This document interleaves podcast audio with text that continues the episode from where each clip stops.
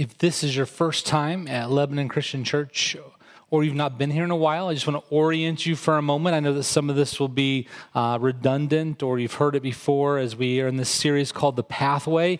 But I want to make sure everybody can find their place uh, in this journey. Uh, we're in a series called The Pathway, and it's very simple. The, the pathway gives us a very clear picture of something. What do pathways do? Very simply, they take us somewhere, right? We have stone paths to gardens. We have uh, sidewalks, which are paths to somewhere. If you're a golfer, uh, you have cart paths, and they uh, ideally take you closer to your ball. But if you golf like I do, often the cart path is further from your ball uh, because I'm usually a few fairways over uh, doing some other thing. And um, the pathways take us somewhere. Uh, may, maybe you have a child that's involved in the Lebanon High School's production of The Wizard of Oz. They've been learning a lot about paths over the last uh, several months as they prepare. Uh, they follow the yellow brick road, right? Follow the yellow brick road. That's a pathway. It's a pathway to somewhere. It's a pathway to Oz where they can get all this infinite wisdom from the man behind the curtain. It's a pathway. Pathways take us somewhere. And so when we think about the pathway at Lebanon Christian Church, it's taking us somewhere. But where is that somewhere it's taking us? For, for us, we hope the pathway helps everyone come to see and to experience the fullness of life found in God and lived under His authority. We hope the pathway helps you find your place in God's story. We hope the pathway helps you see that you're made in His image, that you have a part to play in this grand drama that God has been working, this place where you find your identity, where you find a sense of completion, where you find meaning and purpose. We want our pathway to help you discover that. And we want you to think in terms of the pathway. I shared last week that programs and people change. And inherently, people and programs aren't what leads to a life transformed by our amazing God. God uses people, God uses programs, He uses them as tools, but God, through His power, does the transforming. God, through His Spirit, does the transforming. And so, what are the steps of our pathway? Discover, decide, grow, and go. And it's very simple to understand. Uh, you can never decide to follow Jesus, to be a disciple of Jesus, until you discover it. Um, I think of the words that Paul writes in Romans How can someone believe unless they have heard? Unless you've been told who God is and his plan for your life, unless you've heard about this Jesus who, who, who God sent to restore your relationship with him, to rescue you from the uh, just the damaging, fragmented, uh, fragmenting, fracturing effects of sin, uh, you, you'll never decide to follow him. You have to discover that. You have to discover the greatness of who he is. But that discovery inevitably leads us to a place of decision. What will we do with that? If someone tells me, if I read it for myself in, in, in the Word of God in the Bible, and that, that, God is great and, and God wants me to find my life underneath His authority, He's my king, I'm His uh, follower, His servant, I'm doing His will, I'm experiencing the best of what He intends for me as a human being. If I hear that, then I have to decide am I going to accept that? Am I going to follow that? Am I going to join the story? And am I going to find my place in the pages of His story? Or am I going to reject that? There's a decision. So we discover, but then we have to decide. Some of you in the room have already made a decision. Some of you have already decided that you are all in for this King Jesus. Uh, some of you have made a decision that you're going to try to live in a little bit of both. I'm all in sometimes, and sometimes I'm not. And some of you, and, and it's okay to be where you're at, uh, you, you, have not decided yet. Uh, maybe you're skeptical. And I hope that as you come and you open up yourselves to the possibility of a God that loves you, you'll encounter him in an incredible, powerful, amazing way. So we discover, we decide, and if we decide to follow Jesus, that leads to us growing. We're, we're always discovering more and more about who He is and uh, what He has to say about our lives. And even though I've been jo- journeying with Jesus now, I, I decided to become a disciple of Jesus in 1989, so that's a long time ago. Uh, I'm still learning all the time different parts of my life that are out of alignment with His best. And so I grow and I, I, try to submit to his words, words that I struggle with sometimes, and I try to follow him.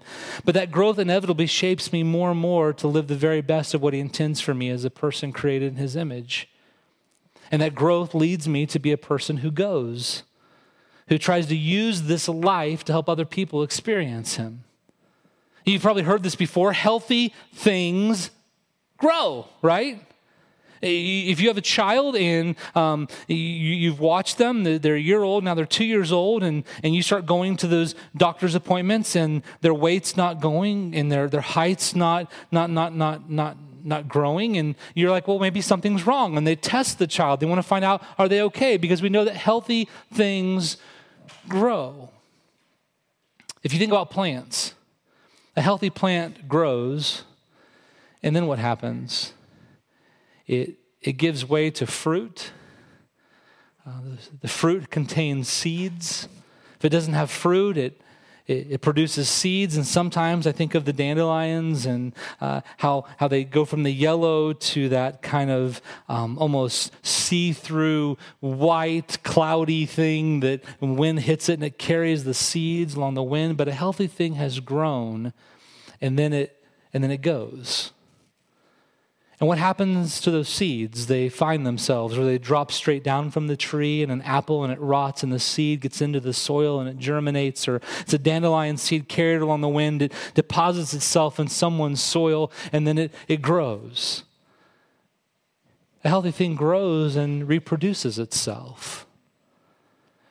Disciples of Jesus have discovered him. They've decided to follow him and go in on this mission of his, and they grow in him and they go so that other people can discover, decide, grow, and go. That's our pathway. That's the picture of transforming discipleship, and it's dependent upon his power and his grace and his goodness.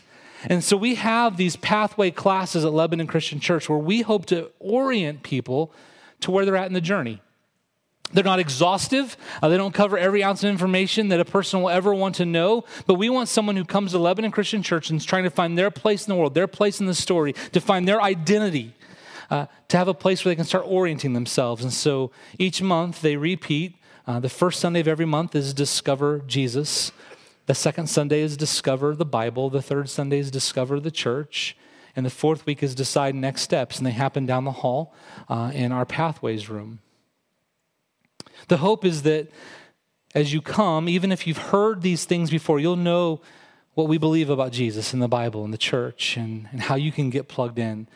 An even bigger hope, if you want to see the big picture, is that as you are speaking to neighbors and friends and coworkers and family members about this Jesus who loves you and has changed your life, that you can invite them if they want to figure out where they're at on this journey, they can come and they can discover Jesus. It's not exhaustive. You don't learn everything you can about Jesus in 40 minutes. But you get introduced to who he is and how he changes lives. You can come one week and, and then discover the Bible and, and figure out what is it that this uh, ancient collection of God's inspired words, what makes them so different? How do they continue to transform lives and introduce us to the God who does that transforming? Uh, you can come discover the church. We've already looked at Discover Jesus and Discover the Bible, and today we'll look at Discover the church. And next week is decide next steps. So let's talk about the church. You've probably heard the term before. Um, if, you, if you're a Kanye West fan, then you've heard about his church service um, that, that's happening uh, across the country. Maybe if you um, like Lecrae, a, a, rapper, you've heard his album Church Clothes. Uh, maybe you've heard someone talk about wearing your church clothes. Often, when we think about what the church is, uh, we think about a place, don't we? We think about a building. We think about an address. We think about a specific location. That's what we think of when someone says, What's the church? Oftentimes we think of a specific place, a building, uh, something related to that. We have a whole um, study in architecture of church architecture. I think this is reinforced from a very young age. Uh, some of you may know this. Um, I, I, happen to have one of those experiences of, of growing up in the church. Uh, there's a lot of good that comes from that, but, but also there's some things we learn over the years that aren't so good. And so we need to shake some of those things along the way. And so I'm probably going to wreck some of your dreams today because we're going to we're gonna, we're gonna wreck something that you learned as a kid. In some classrooms, some kids' auditoriums, some small groups across the U.S., kids get in a circle and their teacher has them put their fingers together and they interlock them, and she has them close their hands, or he has them close their hands, and they, they say this This is the church. What comes next? This is the. We open the doors and see all the people. Now, some of you who have not grown up in church are like, okay, this is the stuff that keeps me away. Well, just so you know, we're not going there. We don't want you to learn this, all right?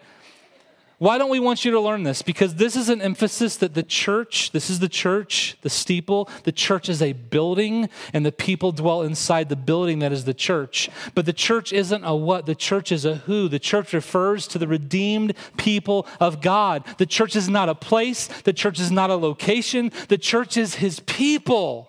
And so forget that crazy nursery rhyme. Like most of the nursery rhymes are, are morbid anyway, right? Spiders come down, they scare you. Hansel and Gretel get thrown into an oven, they get eaten. I mean, like, come on. So let's throw that one away too, because the church is a people. It's not a what, it's a who.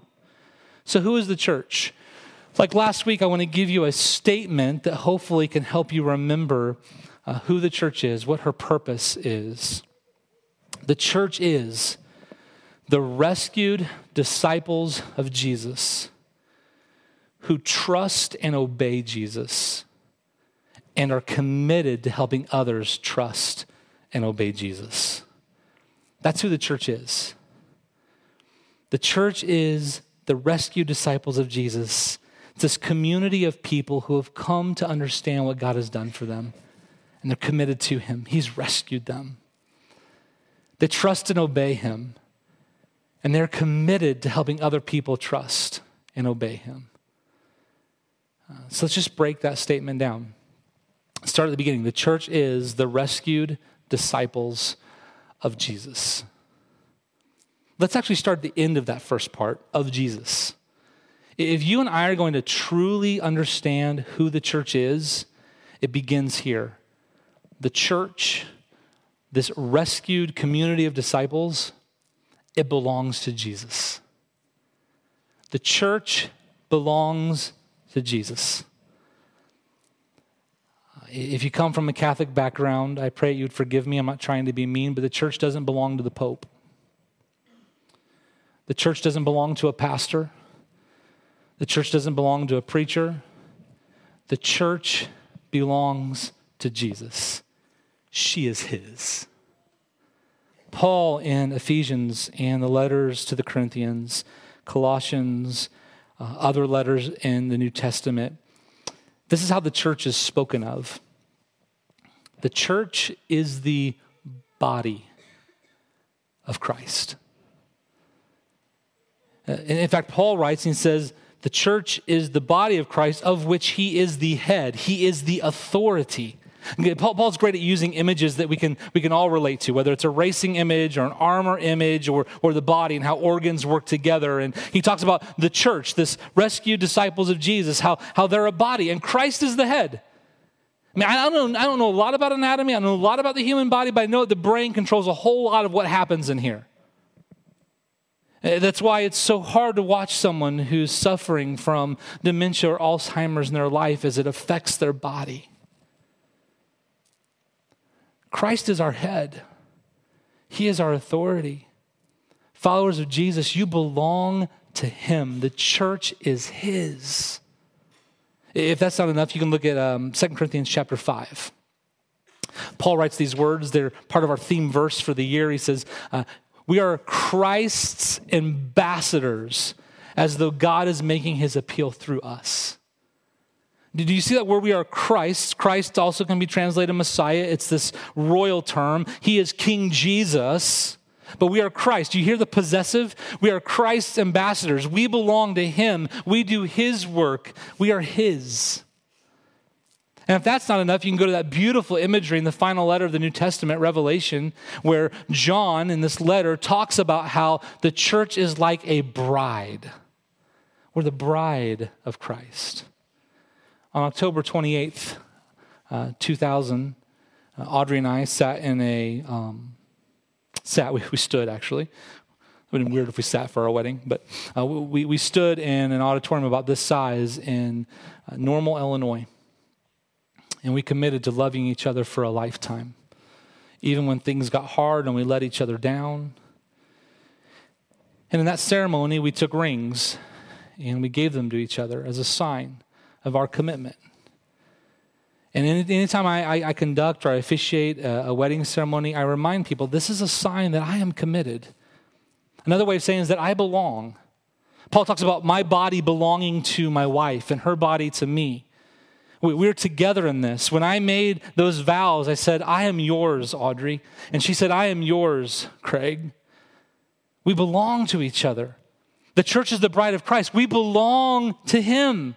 We're His. So the church is the rescued disciples of Jesus, but we can think about these terms of, of belonging and ownership, and they can give us some very difficult pictures sometimes. Uh, ways that uh, Jesus is referred to in Scripture is a king, master, which comes from the slavery picture. And we sometimes have very negative connotations of these things. We've seen earthly kings and earthly masters do awful things to people. But let's remember that our measuring stick is not the people of this world. They reflect poorly what God reflects in perfection. Our measuring stick is Him. So don't judge the King of Kings by the kings of this world. Let's judge the kings of this world by our King of Kings. He, he, he's the master. He, he, he, he, it's difficult to understand. We, we think of servitude and we think of slavery, and we, we have these awful images of people coming over on boats from Africa, and we have these awful pictures of, of, of men and women in India and other places in our world. Or maybe you think of, of sex trafficking, we have these awful images. But in Jesus' day, in Paul's day, there was a type of slavery called a bond servant where you would intentionally hire yourself to be the slave of someone else. You would place yourself underneath their authority. You would be their slave, they would be your master master, but it's because it was best for you, it was best for your family, and then they would lead you. And so that's the image we have of Jesus. He's our master. He, he's, not a, he's not a harsh ruler. And so it's important that we key not only that we're the church, the disciples, the rescued disciples of Jesus, but we're rescued because Jesus is mastering, Jesus is kingship, all that Jesus does for us, it's done with compassion and care. He has rescued us. Well, you probably know the story. Uh, in the beginning, the heavens and the earth. God creates. It's beautiful. There's harmony. Um, there's wholeness. There's life. There's joy. There's peace. Beautiful things happen in the Garden of Eden. And then Adam and Eve doubt and distrust God, and disobedience enters. Sin enters the world. Rebellion against God's best and God's authority enters the world. And that separates us because God is a holy God, perfect in every way. And if God is perfect and holy in every way, then it's, he, he can't be with that which is unholy and broken and marred and filthy. Uh, but God loves us so much that He said, I don't want this to stay the way, so I'm going to send a very part of myself, my son, into this world. And the whole story of the people of Israel is bringing about Jesus who fulfills all the law and the prophets. We sang that in a song this morning. He fulfills it all. And Jesus comes and he takes upon himself the penalty for our sin. Paul tells us that's death, eternal separation from God. That's the just reward for the wages of sin is death but he gives us the gift. The gift of God is eternal life through Jesus Christ our Lord. He puts that weight on Jesus. We've all sinned. We've all fallen short. We've all missed the mark. We've all rebelled. We've all disobeyed. We've all distrusted God. But in Jesus, He gives us a better way and He rescues us. He buys us back. He, he dies our death on that cross and he raises victorious so that we can live not just in a future kingdom that's coming, but we can live as part of his, his, his eternal kingdom now. And we can live lives of fullness and meaning and purpose, even in a broken and decaying world. We are the rescued disciples of Jesus. We belong to him, he has rescued us. What about that disciple word? What does that mean?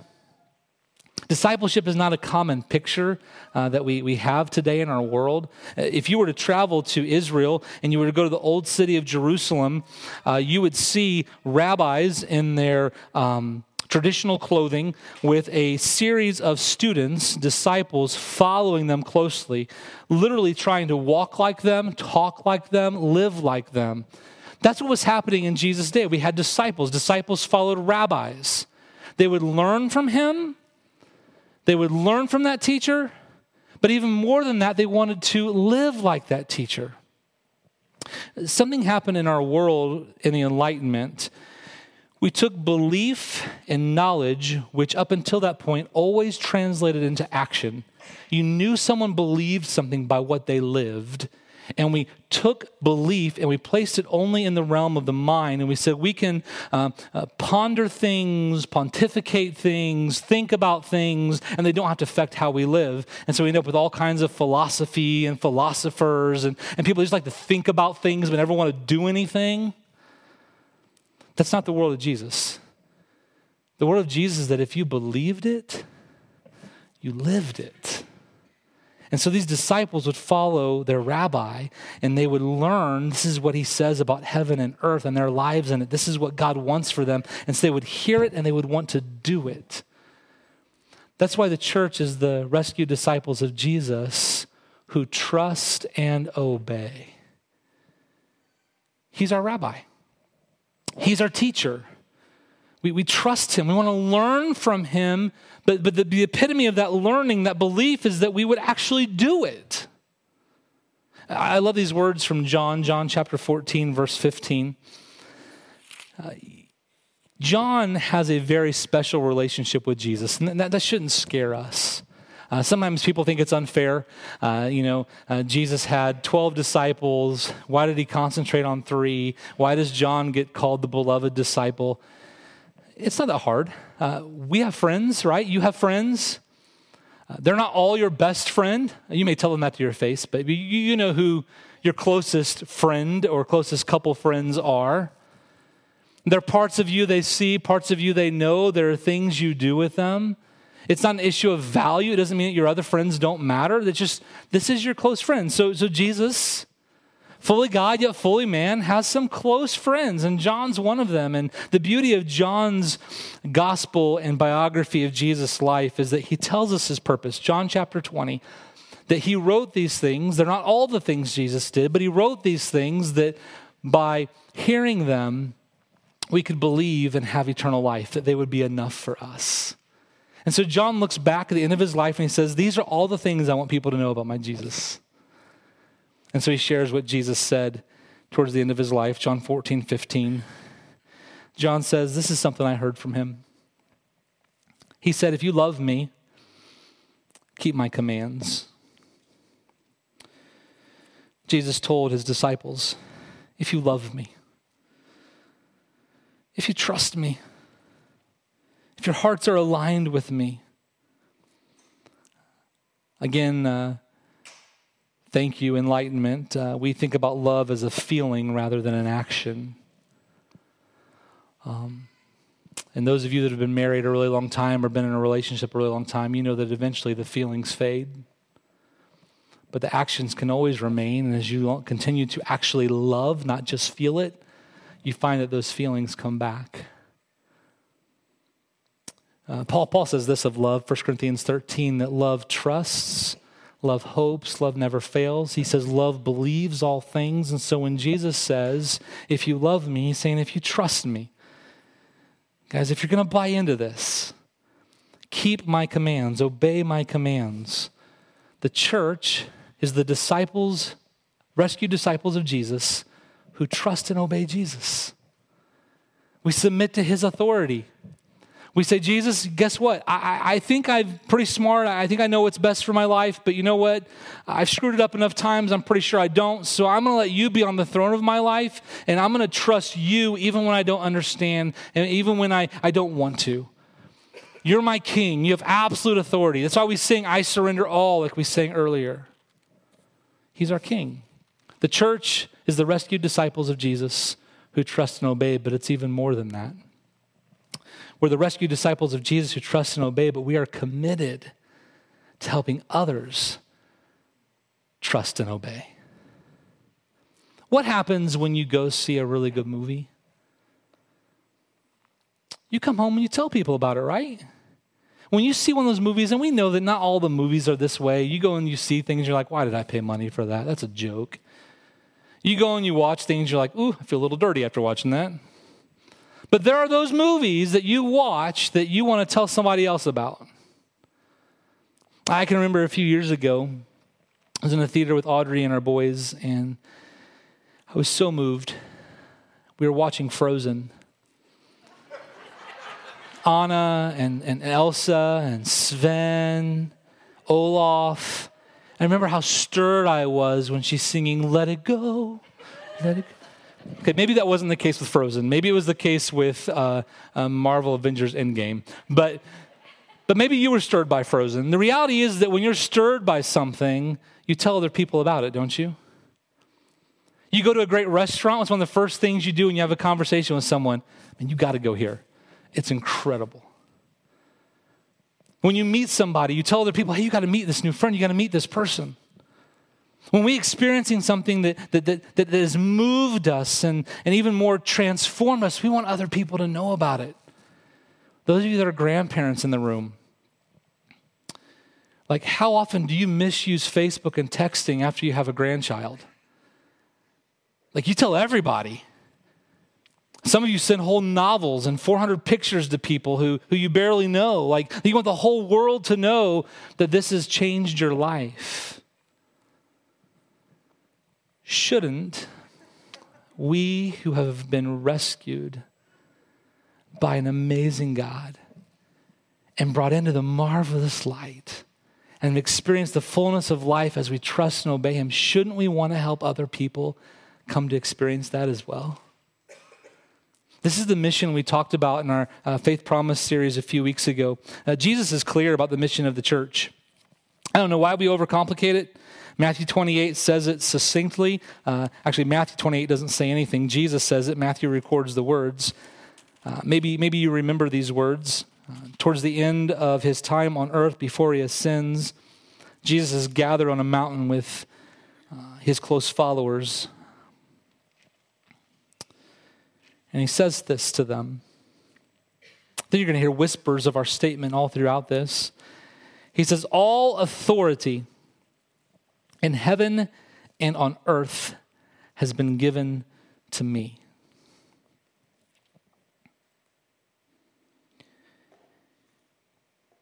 That's a pretty big statement. All authority in heaven and on earth. Man, it would be big if it was just all the authority on earth, right? but we're talking about all the authority of the cosmos, not just the Milky Way, but galaxy upon galaxy upon galaxy. All the authority of the one who hung the stars in place and fashioned the earth. All the authority of the one who knows you in your innermost parts. All the authority of the creator of the heavens and the earth has been given to Jesus. And what does he state out of that authority?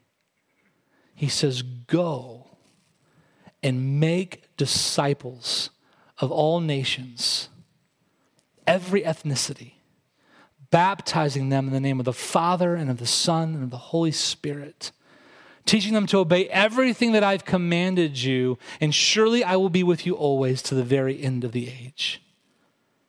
The mission of the church is simple. I pray that God is gracious towards me and us as we complicate it. But we are called to be rescued disciples of Jesus who trust and obey. And we go so transformed, so changed, so compelled to help others trust and obey that very same Jesus. That's our mission to go and to share and to tell, to make disciples. To make disciples everywhere we go in your home, in your workplace, among your neighbors. How many of us are intentionally investing in a few as Jesus modeled? Intentionally investing to share with them the greatness of who God is, what it means for their life, how it helps them in their relationships, how it guides their choices and their lifestyle, and so they can trust and obey and experience the very same thing and tell other people about it. Do we understand that this is not just a job for clergy? I get paid to be a minister to help equip you to live out your calling, but I have to be making disciples too. I have to be investing in people too. And together we invest in others that as we trust and obey, others might trust and obey. And could it be that we've missed it? Could it be that many of us have failed to intentionally make disciples? Bar- Barna did a recent, uh, Barna's a, a surveying group, Barna Research, and uh, they did a recent survey and uh, they surveyed uh, people that consider themselves active Christian people, and they said, What's, what's the purpose of the church? 80% of them chose to care and comfort me. 80% of 2,000 surveyed across the U.S. said the purpose of being a disciple of Jesus and coming together is that other people would comfort me and take care of me and meet my needs.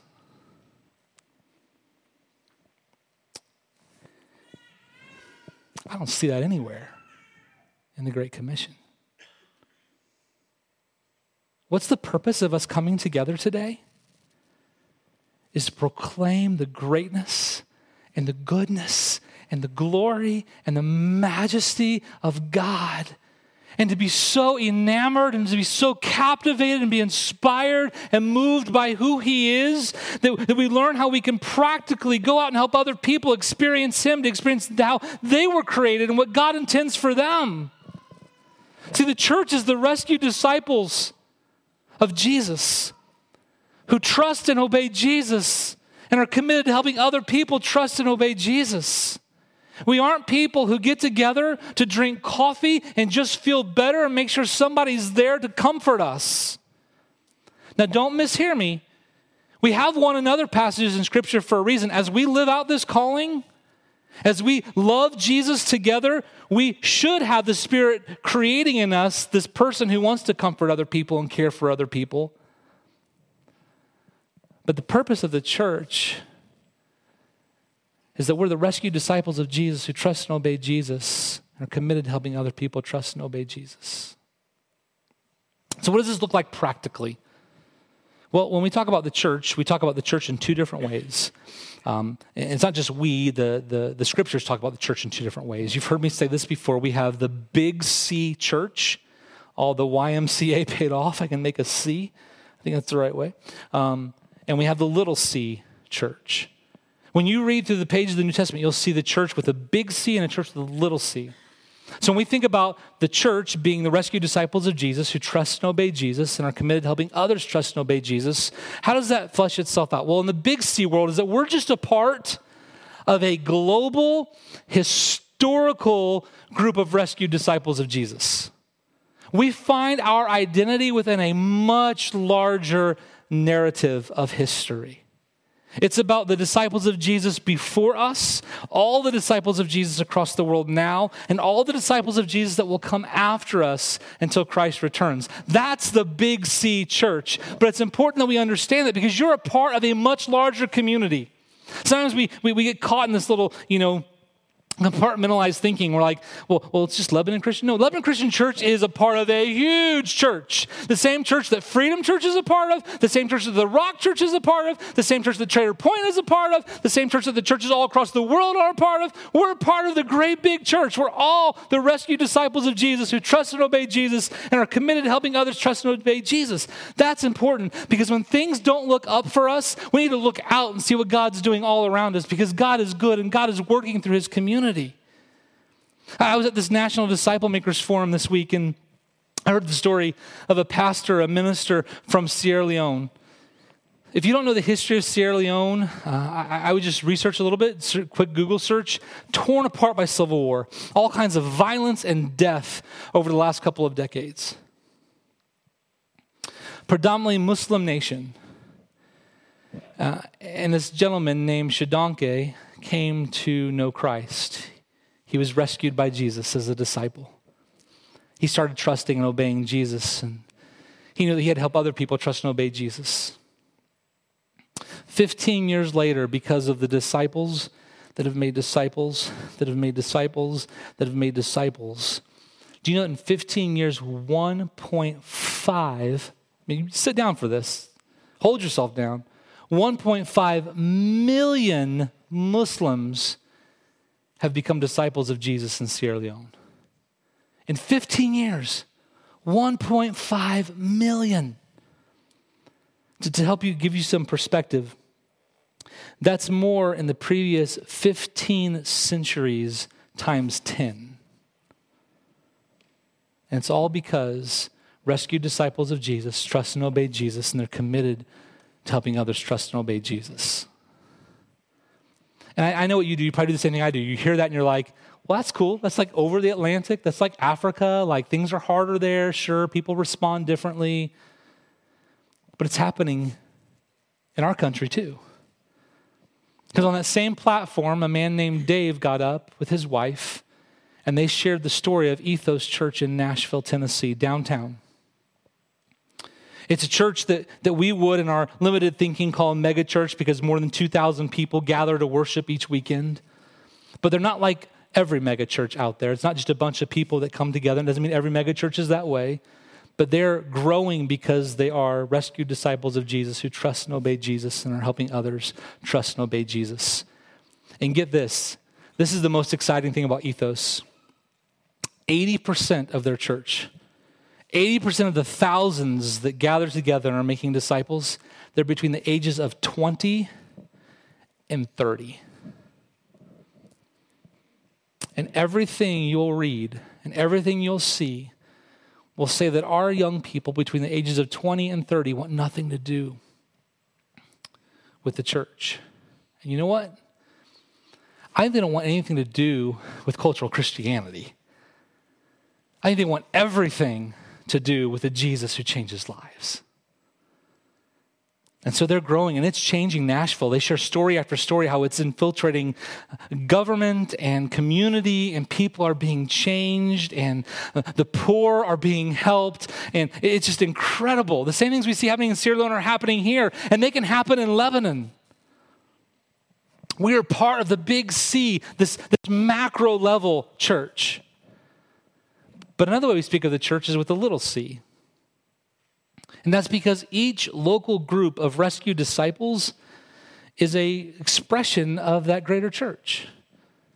Lebanon Christian Church is one of those. We see this in Scripture. We see Paul write to the church at Philippi. We see Paul write to the church in Ephesus and Colossae and Thessalonica. And we see him in Romans talk about the church that meets in Phoebe's home and the, the church that meets in uh, Priscilla and Aquila's home. Like these local expressions. These are rescued disciples of Jesus who trust and obey Jesus and are committed to helping others trust and obey Jesus.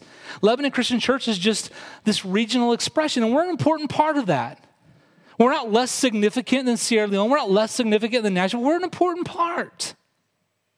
We want you to play an important part of helping us trust and obey Jesus and help others trust and obey Jesus. One of the things as we kind of give you the DNA of Lebanon Christian Church that you'll hear us talk about from time to time is membership. And that's a confusing thing sometimes. Um, two things to say about membership in a local church, in Lebanon Christian Church specifically, is that first and foremost, um, we talk about membership, I think, because it's mandated by our government. Uh, don't hear that the wrong way. In order to be an organization in the state of Indiana, uh, you have to have members, and so we need members. So we choose to transform that by God's power and say, well, we want membership then to be people that we know are committed and invested in being these rescued disciples of Jesus who trust and obey Jesus and are committed to helping others trust and obey Jesus. So, membership for us, yes, we have to fulfill the government requirement, um, but more than that, it's to say who's, who's in. Uh, Philip, our associate minister, has come up with a really neat phrase, and I'm going to steal it from him, and I told him I would. To think of membership as missionary partnership. See, so often when we think of membership, um, uh, we're a Sam's Club member, we're a Costco member, we're, we're a golf club member, we're a YMCA gym member. And so, because we're a member, we get certain benefits that come to us. It's more of a what can you do for me because I'm now a member? But that's not the church's picture. Are there things that happen for you as a member of a local church? Yes. The joy of journeying and accomplishing great things for the kingdom together, the thrill of close relationships with other people, the identity it brings you as you live out this calling that God has on your life. But the main point is not what you get, it's how together you can go. So, missionary partnership, our mission to make disciples of all nations, to baptize them in the name of the Father, the Son, and the Holy Spirit, to teach them everything God has commanded us. And so, together, we partner together to see that happen here and throughout our world. Whether it's macro or micro, the church is the rescued disciples of Jesus who trust and obey Jesus and are committed to helping others trust and obey Jesus. Well, next steps is next week. We have to give you some next steps today. I don't want to waste your time and send you out of here without what to do next. So here are four. One, if you are not yet a rescued disciple of Jesus, that's where you start. That's where you start. Until you know, until you discover who you are in Him, we're going to sing in just a few moments this beautiful song, uh, Who Am I? And it speaks about our identity in Christ. Until you recognize that God has rescued you, that He's brought you in to the marvelous light, to a whole new way of living, you will never experience the beauty that is the kingdom of God and the joy and the fullness that is the kingdom of God. And so for you, it starts by believing that he is who he says he is, that he's done what the Word of God declares that he's done. Then you believe and you choose to turn from living life your way under your own authority to living life under His. We call that repentance. And we confess Him as Lord. He becomes our master. He's going to rule our lives. And we enter into His life in faith, in baptism. He fills us. And we go out and live as His people, subjects of His kingdom, bringing His good news to a, a dying world. So that's your, your first step if you're not there. The second step would be to connect with the local church. If Lebanon Christian Church isn't it, if you've been coming here for a few weeks or months and you're like, I'm just not sure if this is the right fit, here's what I will tell you share that with me or another person, and we'll help you find that right place for you to partner in God's kingdom. Because as I've said, this is not the only part of the church in Lebanon.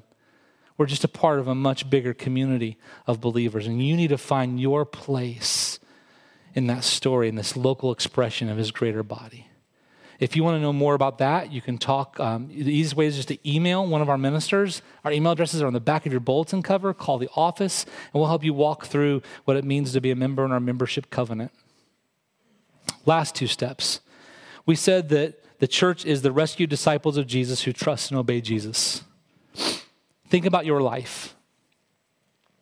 If you claim to be a disciple of Jesus, where are you struggling to trust Him and obey Him? Think about it for a moment. I'm going to give you a moment uh, to pray in just a second, a very simple prayer. We'll call it a, a young Samuel prayer. Here I am, Lord. Speak to me. And to ask God, where is that you're struggling to trust Him and obey Him? The second step we can all do is, is ask God to show us someone that we can help trust and obey Jesus. Who are you going to invest in?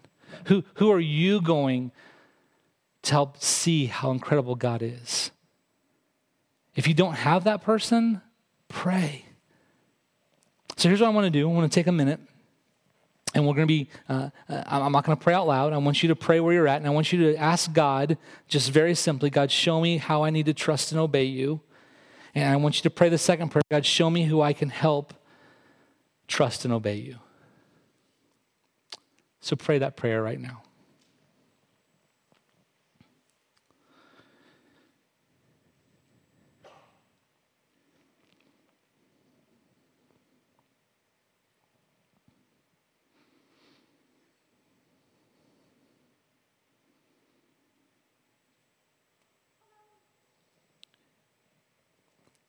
God, hear these sincere pleas of your people. Show us how we can trust and obey.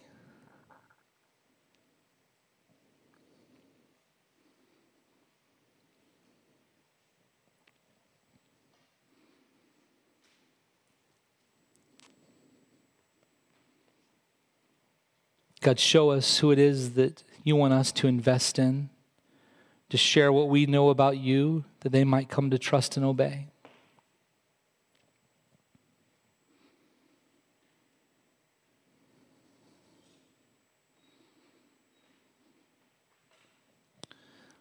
Lord, give us the boldness to truly be your church, to understand our place in your story, to submit to your authority. But God, to share the wonders of you and your kingdom with others. In your name we pray. Amen.